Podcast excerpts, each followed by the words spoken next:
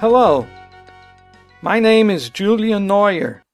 I am a computer scientist, an amateur linguist, and a writer. You can find some of my stories at my WordPress page at corianderpause.wordpress.com. That's coriander, as in the herb, and pause, as in a temporary stop. corianderpause.wordpress.com. In this podcast, I'll read a short story of mine called The Rosetta Dream. At the end of the podcast, I give more information about the subject that inspired me to write it. I also include this information in the show notes.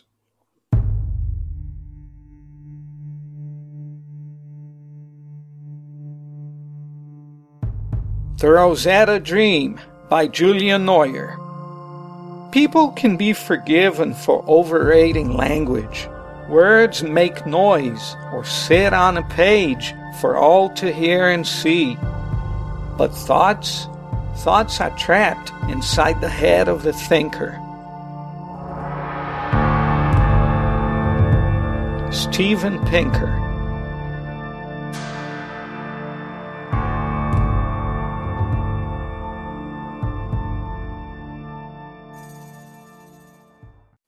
A few hours after N learns of the archaeologist's discovery, the dream comes.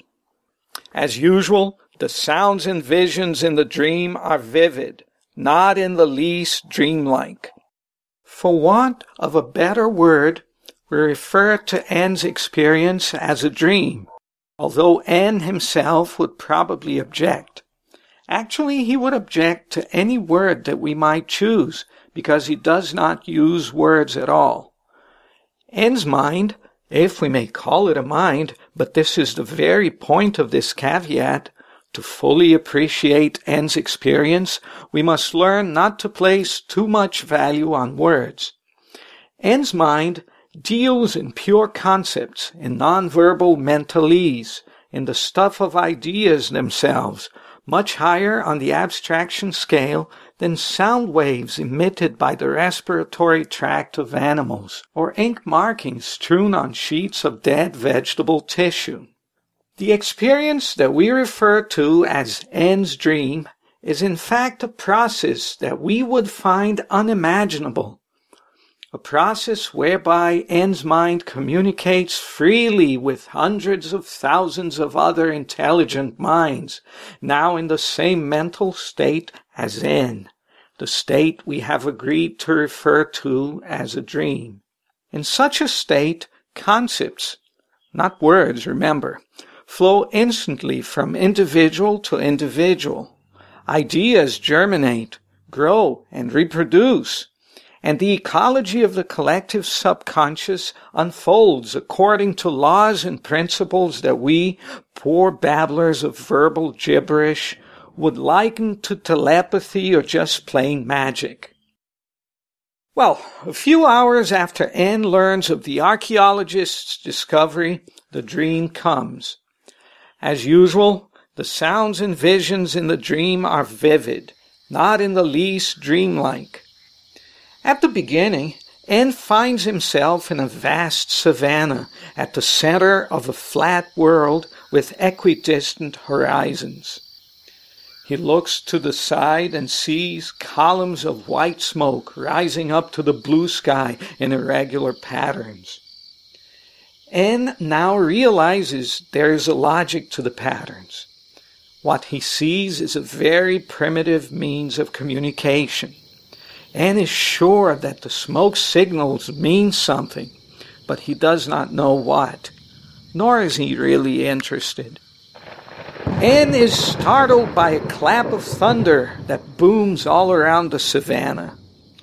The sound, however, does not die out as proper thunder should. Instead, the continuous roar gradually changes into a rhythmic, quick tempo beat. After a while, another beat emerges, lower in frequency and slower in tempo. The two aural threads combine and revolve around each other in hypnotic fashion. They are puffs of sound, so to speak. Like the smoke signals, they elicit in N the same certainty. Someone is using these primitive instruments to communicate. N does not know what the meaning is, nor is he really interested. Now the sound of the log drums rises in pitch and the tempo quickens, so much in fact that the drum beats now sound like a succession of beeps, all equal in tone but varying in duration, a rapid firing of tedious tweets like a flock of brainwashed birds. But N, for all the vast arsenal of pure concepts available to his collective dreamer mind, has no idea what brainwashing of birds are, and would be at a loss to grasp the simile, and does not know what the beeps mean, nor is he really interested. The savannah disappears, and N wakes up. His brain quickly switches to the wakeful network, where the collective mind is still discussing the object the archaeologists found yesterday. More accurate descriptions of the object are available today. It is obviously artificial. A disk whose core, made of silicon, contains myriads of intricate micropatterns etched on its surface, protected under a metal coating. There are thousands of rectangular micropatterns printed on the disk, with even smaller patterns inscribed in them. N learns that the object has been dated at over 9,000 years in the past. This is an impressive time span, even for the advanced collective mind that N is part of.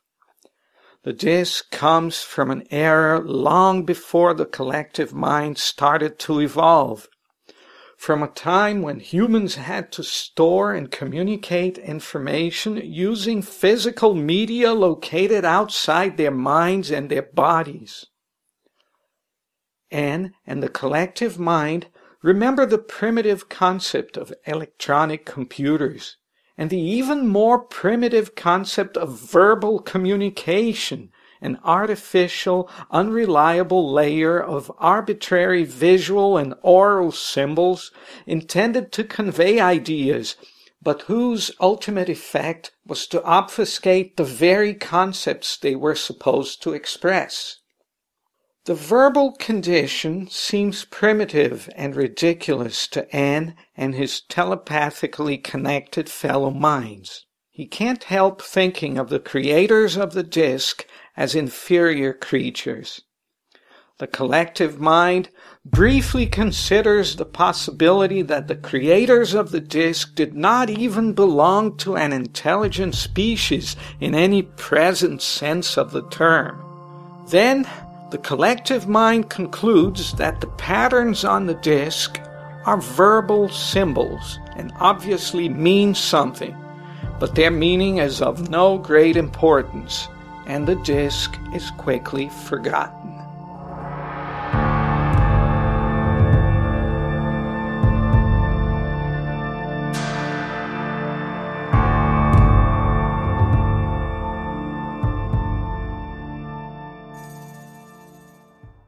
The Rosetta Project, rosettaproject.org, is one of the many fascinating activities of the Long Now Foundation. You can find information about the Long Now Foundation at longnow.org. And you can find information about the real Rosetta disk at the URL rosettaproject.org slash disk slash concept.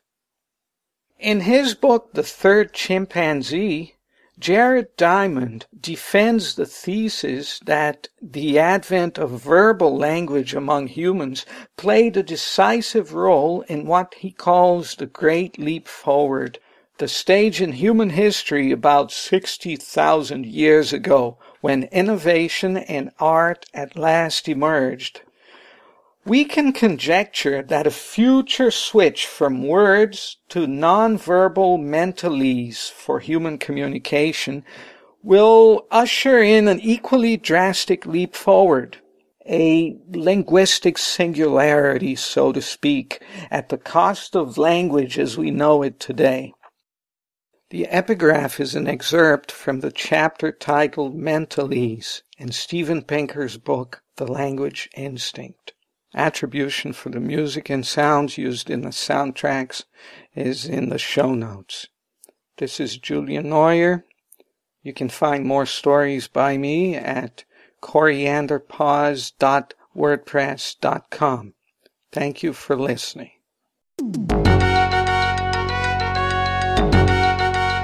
You have been listening to Hacker Public Radio at hackerpublicradio.org. We are a community podcast network that releases shows every weekday, Monday through Friday. Today's show, like all our shows, was contributed by a HPR listener like yourself.